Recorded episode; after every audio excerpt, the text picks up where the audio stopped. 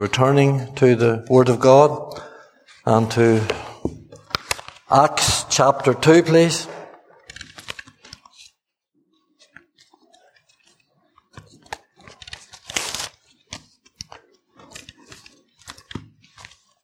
Acts chapter 2.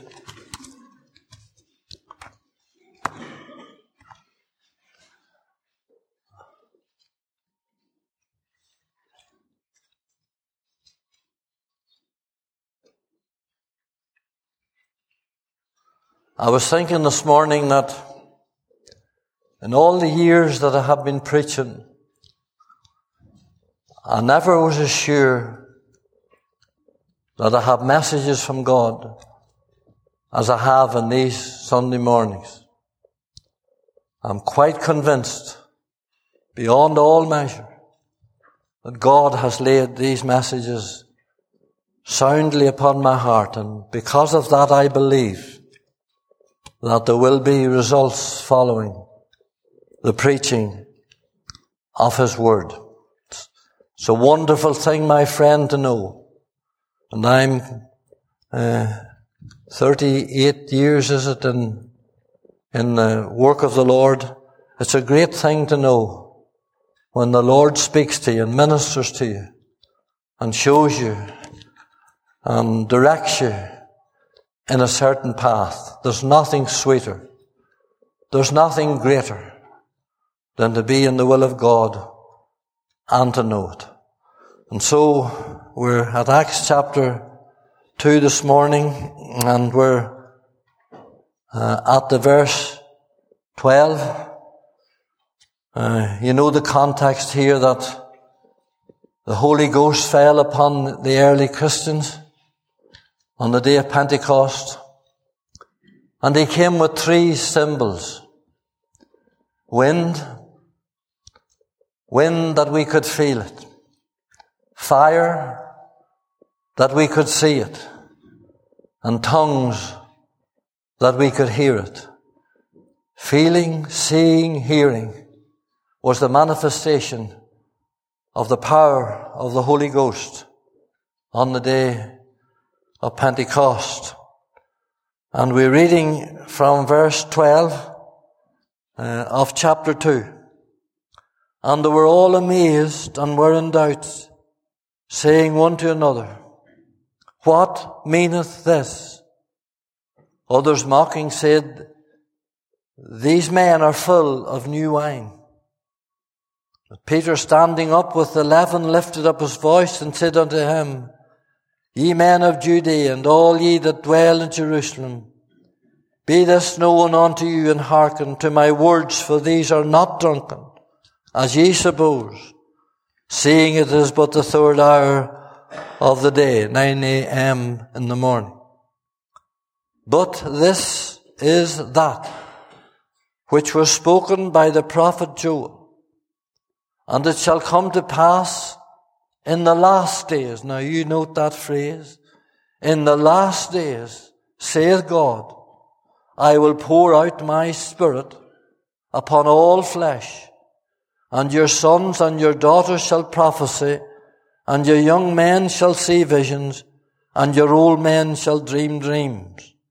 And on my servants and on my handmaidens I will pour out in those days of my spirit, and they shall prophesy or preach.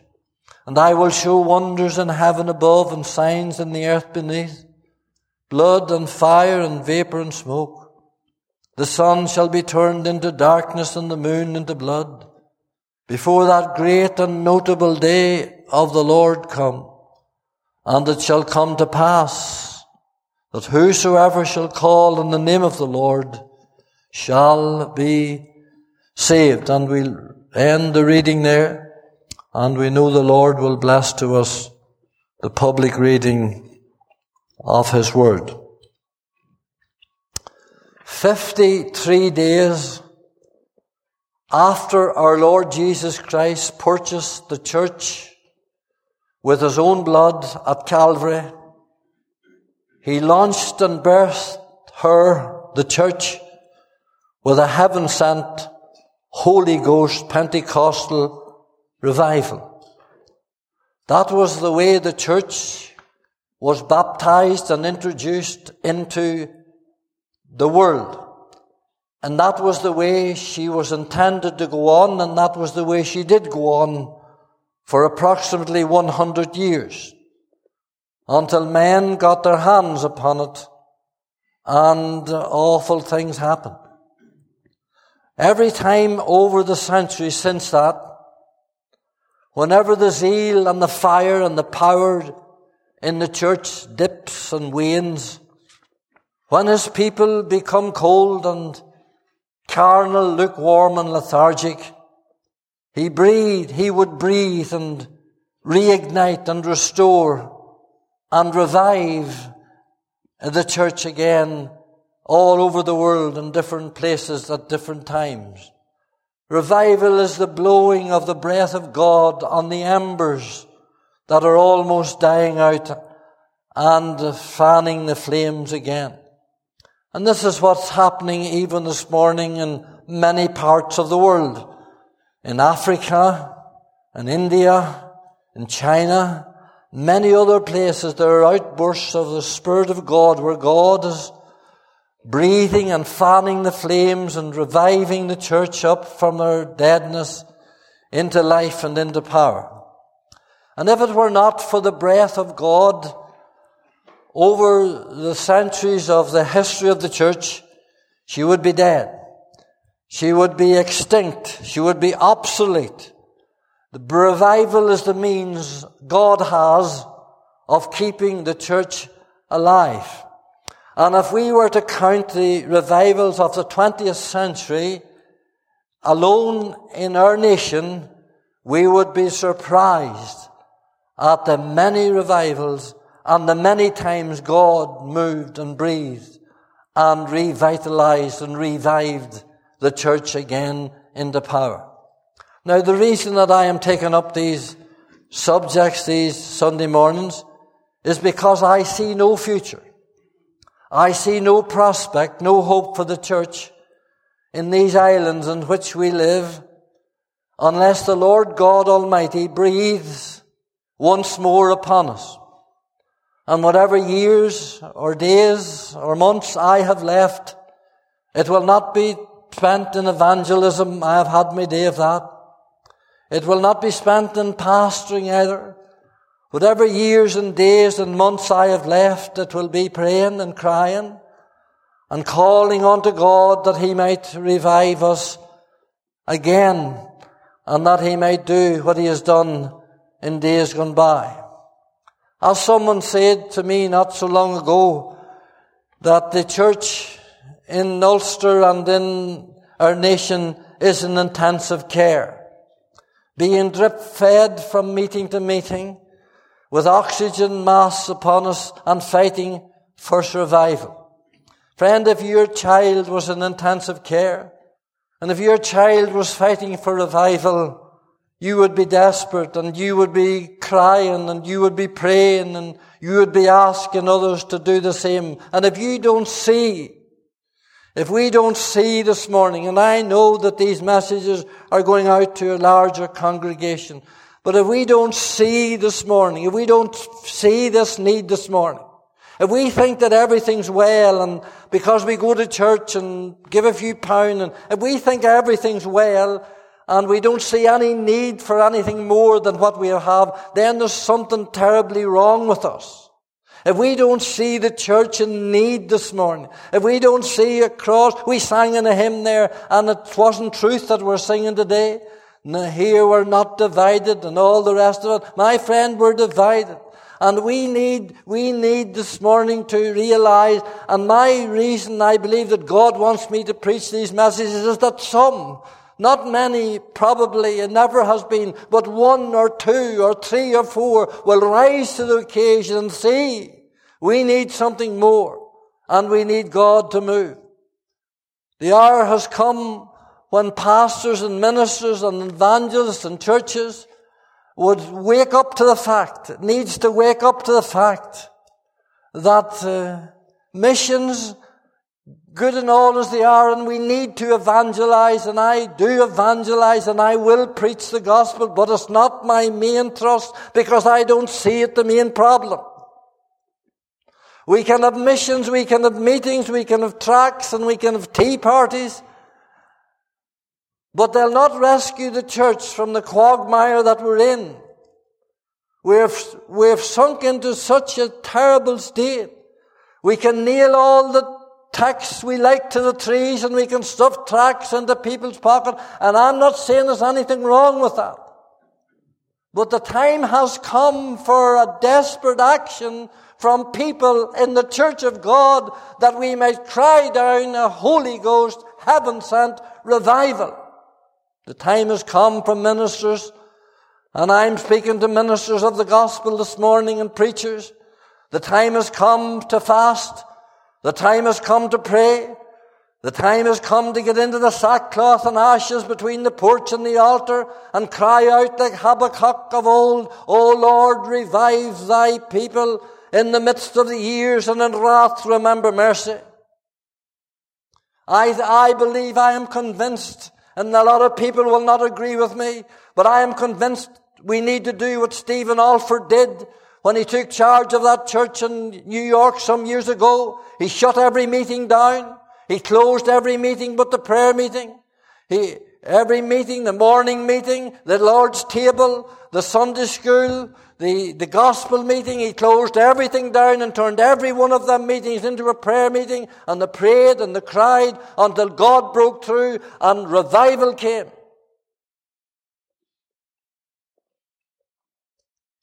Over the past number of years, Vauxhall car manufacturers, Chrysler, BMW, have all called in uh, their models on their motors because of some electrical fault or some braking system.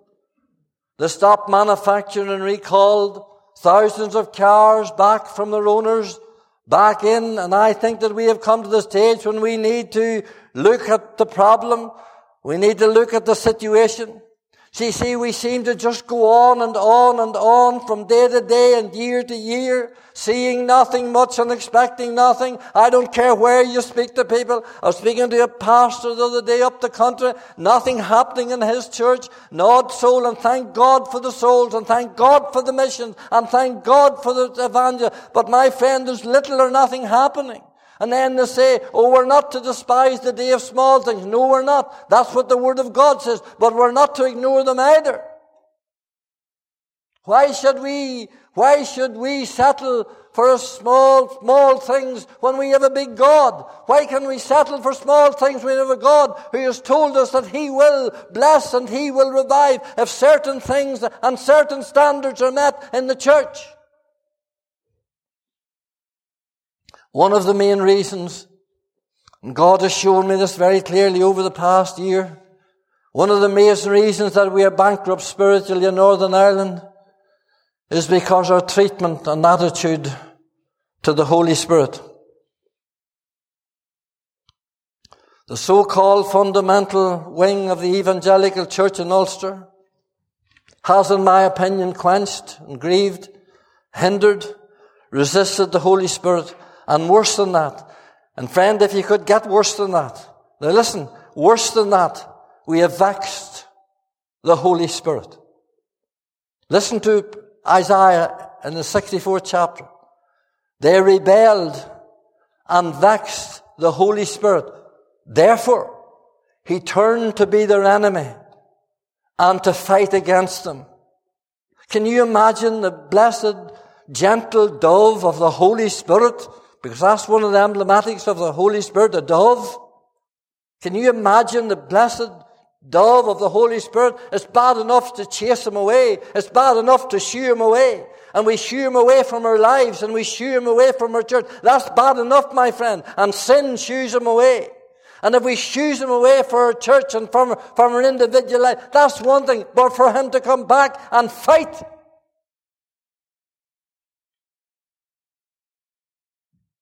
The blessed Holy Spirit that brooded the, the first, second verse you read in Genesis, He brooded, brooded over the cosmos. That word brood is, uh, uh, that, that, that, that word, that, that's the word brood. It's not the word used, but He, he moved and brooded over the cosmos.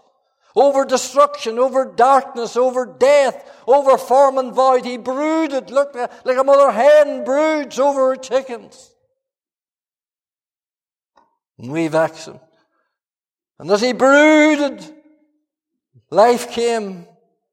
And when our Lord Jesus Christ came up out of the, out of the, out of the Jordan River, and uh, he, he descended from heaven like a dove and lit upon him. We chase him away. We quench him and we grieve him and we vex him and sometimes we don't even know that we're doing it. And I say to you this morning, as one of the main reasons that we're not enjoying the blessing of the Lord. God the Father was rejected in the Old Testament. God the Son was rejected in the Gospels. And God the Spirit has been rejected in the church. Do you want me to say that again? God the Father was rejected by Israel in the Old Testament. God the Son was rejected by his people and put on an old rugged cross in the Gospels. And God the Spirit has been rejected in the church of Jesus Christ today, I tell you, in Ulster, and that's from God. Well, may we sing, and we do sometimes hear, Return, O Holy Ghost. Ghost, return, sweet messenger of rest. I hate the sins that made thee mourn and drove thee from my breast. He will go where there's sin. He will not stay where there's sin.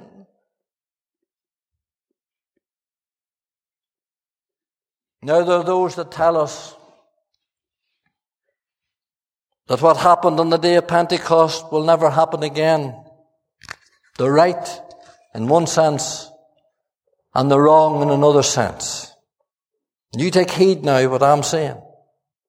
The right in the fact that the event can never happen again. The word Pentecost is the word 50th, 50 days after the resurrection of our Christ, of our Lord Jesus. And that can never happen again.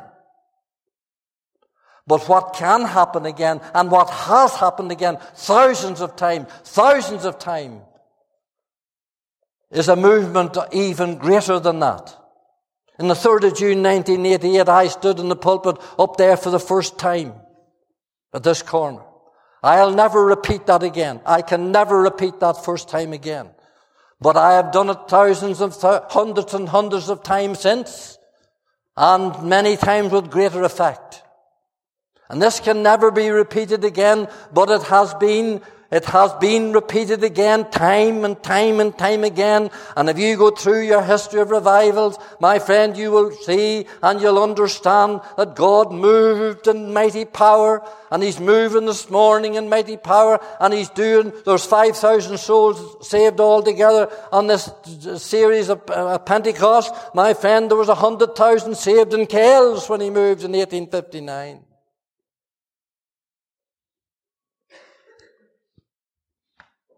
And sadly, because of tongues and healings and drama and excitement and vision and dreams, one section of the evangelical church reject it out of hand. They dismiss it as fantasy, extremism, over the top, curtain climbers, whatever other word they dare to use and be very careful when you're using words like that.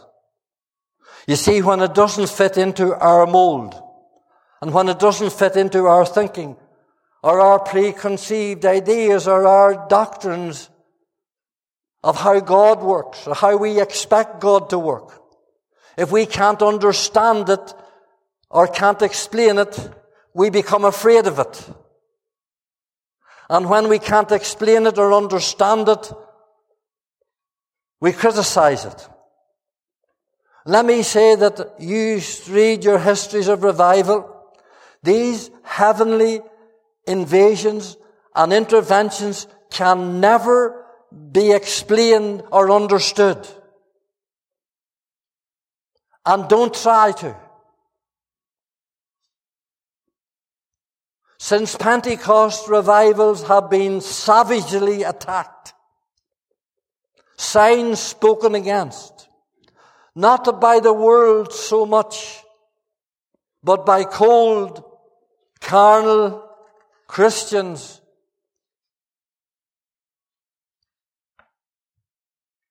who are afraid of the Holy Spirit.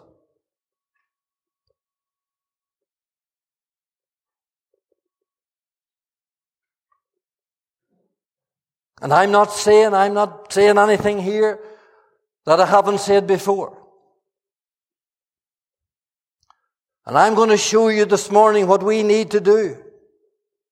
And if you have any argument with this this morning, you must argue with the Word. And you must ask your heart, why is it that I reject the Holy Spirit? Why is it that I don't like preaching like this? Now, last week we looked at two of the things that emerge when a move of the Spirit of God is genuine. Remember, we looked at the man, and I, have counted in the last day, days 50, 50 men over a period of years who were all men used to head, revi- head revivals. And the man here we saw last week was Peter. We saw that he was a faulty man. We saw that he was a filled man. We saw that he was a faithful man and a fearless man. We didn't get it all done, but that's the man. And then we looked at the mockery. They said these men are drunk. Uh, they're full of wine. Now I want to speak in the time that I've left this morning. We're going to look at the message. We're going to look at the message that this man preached. And we must examine, my friend, everything that we say on the Word of God, not our own notions. Not what we think about these things. It doesn't matter. What does the Word of God say? Not what a denomination says, not what a pastor says. What does the Word of God say? We must weigh it against the Word of God. The very first thing that we need to consider before a messenger stands up forth to preach and to exhort and to rebuke and to reprove in revival. If a man stands up and he declares that he has a word from the living God, the first thing that you need to look into that man and that church that he's repented, what's the prayer life like? Because every genuine move of revival in the Old Testament and the New Testament and church history can be traced back to prayer. Prayer is the common denominator that runs through them all in the Old Testament, in the New Testament, and right through every revival. You will always find there's many things that you'll not find because all revivals different in many ways, but they never differ as far as prayer is concerned. This Holy Ghost power was released here in the upper room when 120 gathered together with one accord for 10 days on the command of the Lord to pray. Now you get that into your head. This came from 10 days of 120 men and women shut in in an upper room, obeying what God told them. He told them to wait and to pray. And listen, if we are no, if we, listen, if you and I this morning, if we, we have no longing, if we have no hunger, if we have no thirst and we have no desire for prayer, there'll be no shaking of the prison house. There'll be no shaking in Acts 4 when they prayed, the place was shaken. It's not when they danced, it's not when they hugged, it's not when they clapped, it's not when they capered about, it was when they prayed. The prayed, the place was shaken. It was when they prayed that the tongues of fire fell and the wind came. It's not only a prayer, but he, listen, listen to what it says. It says in, in Acts 1 and 14, and they prayed and supplication. That word supplication means petitioning, pleading desperately. In fact, one translation of that says they were begging and binding.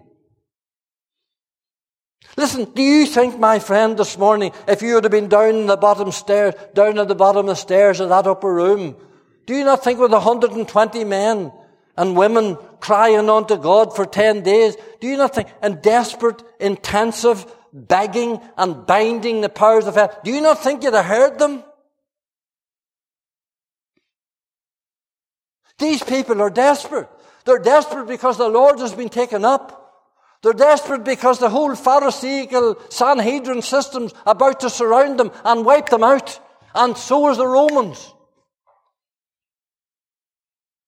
They're fighting for their very life. They're fighting for survival. There's only 120 of them in the midst of a hostile, wicked, evil generation world. And if God doesn't move in that upper room, the whole thing's lost.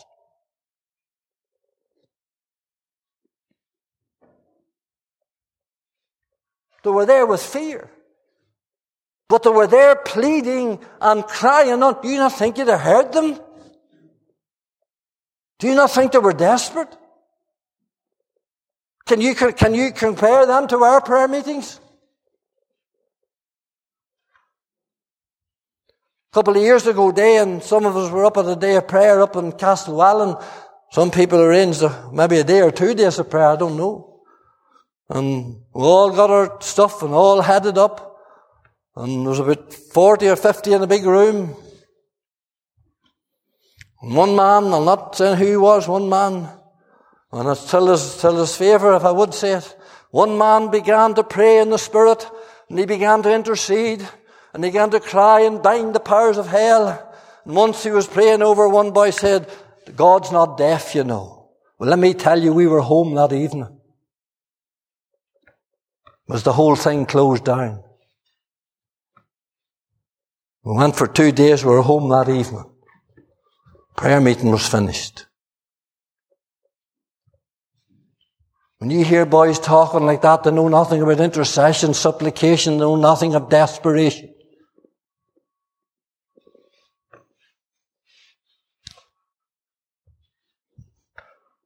God's not deaf, but the Word of God tells us time and time and time again, lift up your voice and cry aloud and shout.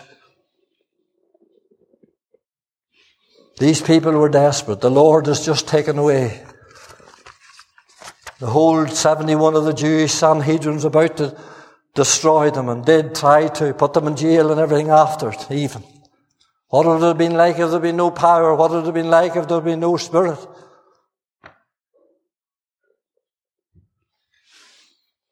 They supplicated. That's the same word used when Jacob was wrestling with the angel at Peniel. Remember Jacob, he left his family. We, Joseph, and all the whole family left them to one side because Esau, his brother, was coming. He's, the last words Esau said to Jacob, when my father dies, I'll kill you. And he ran away down to Paddan Aram. He's back now, but he has a whole family with him. He has cattle and sheep and whole drives of stuff with him. Wives. And he says, you stay here. Esau's coming in the morning. The word came that Esau was coming. And he was coming to destroy all. And he says, you stay here. And he went over the brook and he, and into Peniel and he cried unto God all night and wrestled. God, remember, God came down and touched him. That word supplicating, he cried, he pleaded, he begged, he begged it. Lord, my family, Lord, my children, this man's coming. And I'll tell you in the morning, Esau was mellowed and subdued and the battle was won.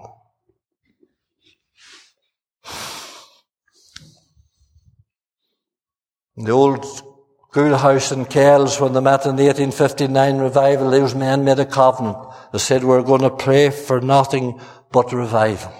Boys, if we could get a few meetings, pray for nothing but revival. I was down in Enniskillen yesterday for the Fermanagh revival prayer meeting yesterday morning, and I, I, it's an awful job to steer them boys away from praying for other things. And there, other things are needed and they're necessary, but we need to focus on revival.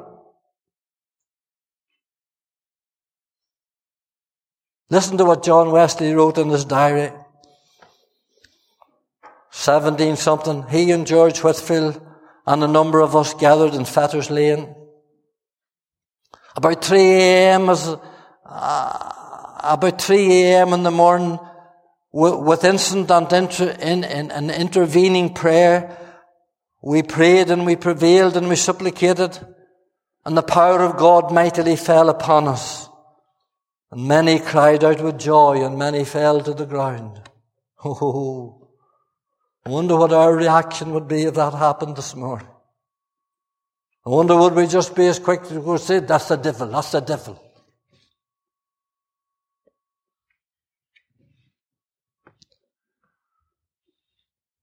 Some of us might say, and I'm closing now, what's this to do with the message? Is everything.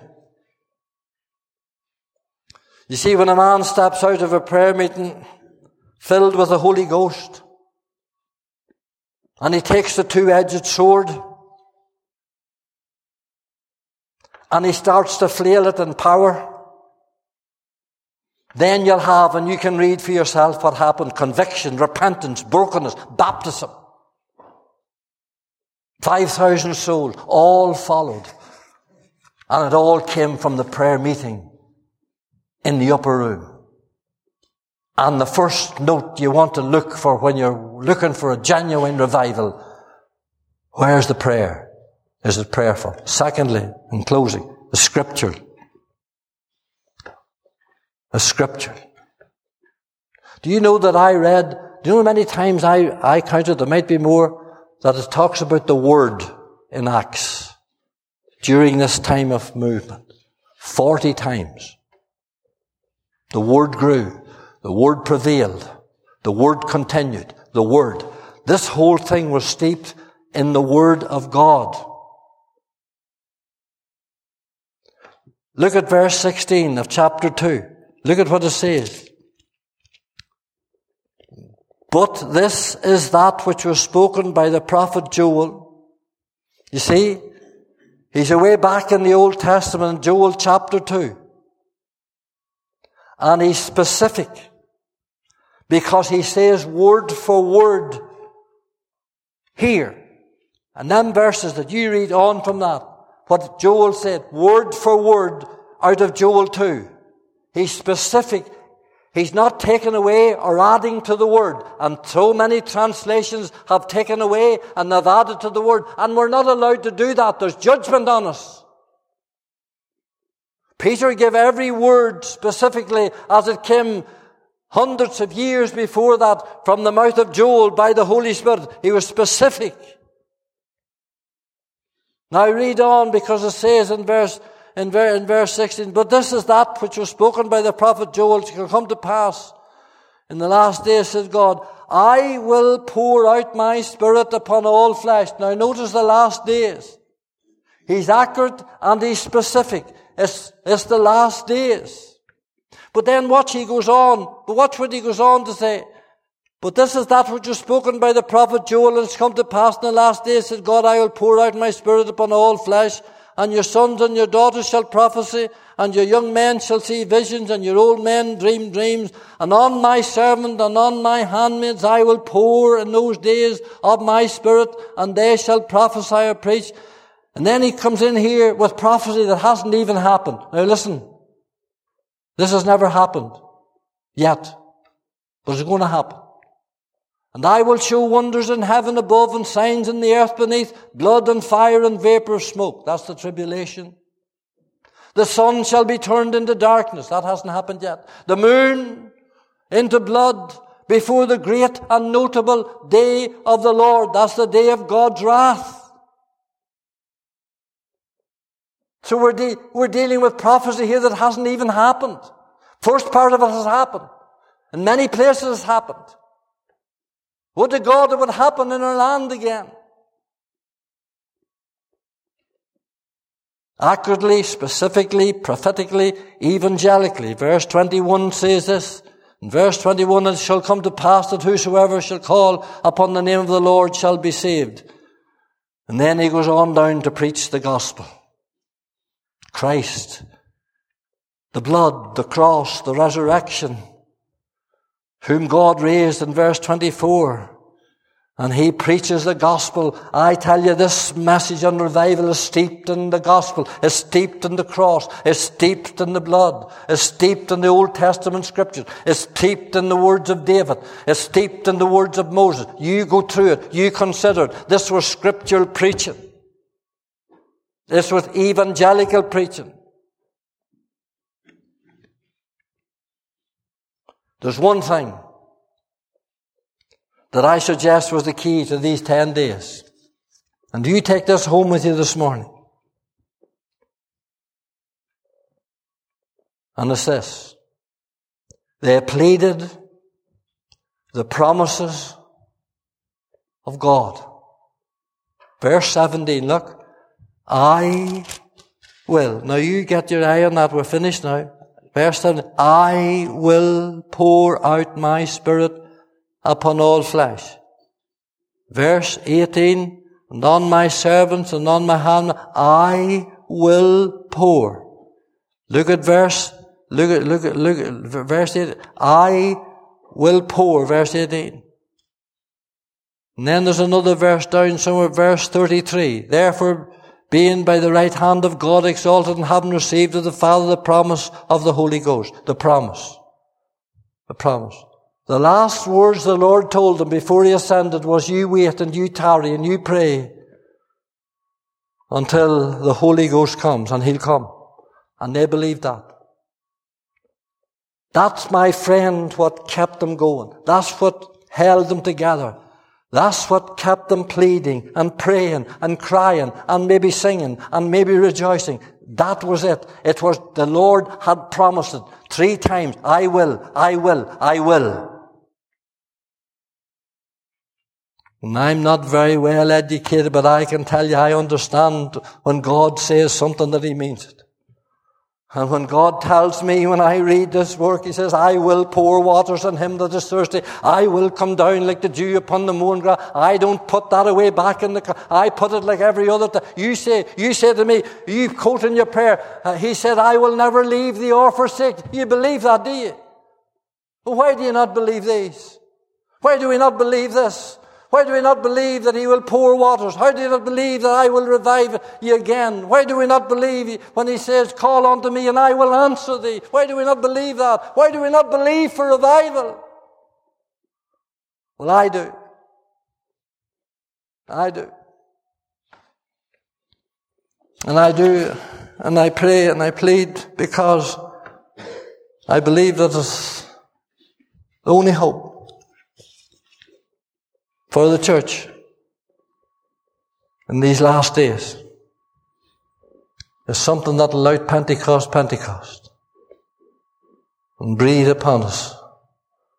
And of all the records of the Old Testament, of all the records of the New Testament and Acts, of all the histories of all the revivals that went on, in our land and other lands, I have it and I hold on to it and I believe it and I quote it and I said, Lord, you done it there, will you not do it again? Do it again, do it again, do it again, do it again. May God put that desire and longing into hearts. And may we hold on until He comes and revives us again. Let us pray, please.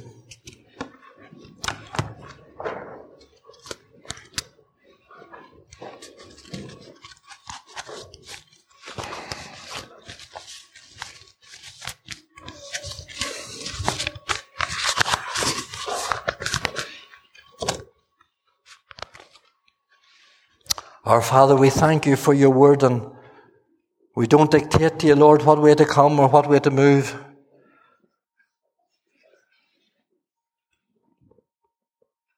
All we know, Lord, is we need you. And we ask forgiveness, Lord, if we have quenched or grieved or hindered or vexed the Holy Spirit so that he has turned away from us.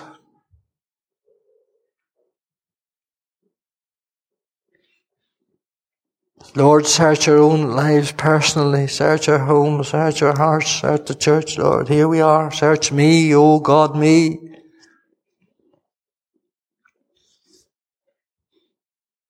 Search me, my actions try, and let my life appear unto thine all searching eye. The omniscient eye of God. And to me thy way make clear. Father, we thank you, Lord, for your word, and we thank you for the blessed Holy Spirit We thank you, Lord, the day that we got saved and we called unto you, came into our heart and into our life. And yet, Lord, you're resident but not present in so many of our lives.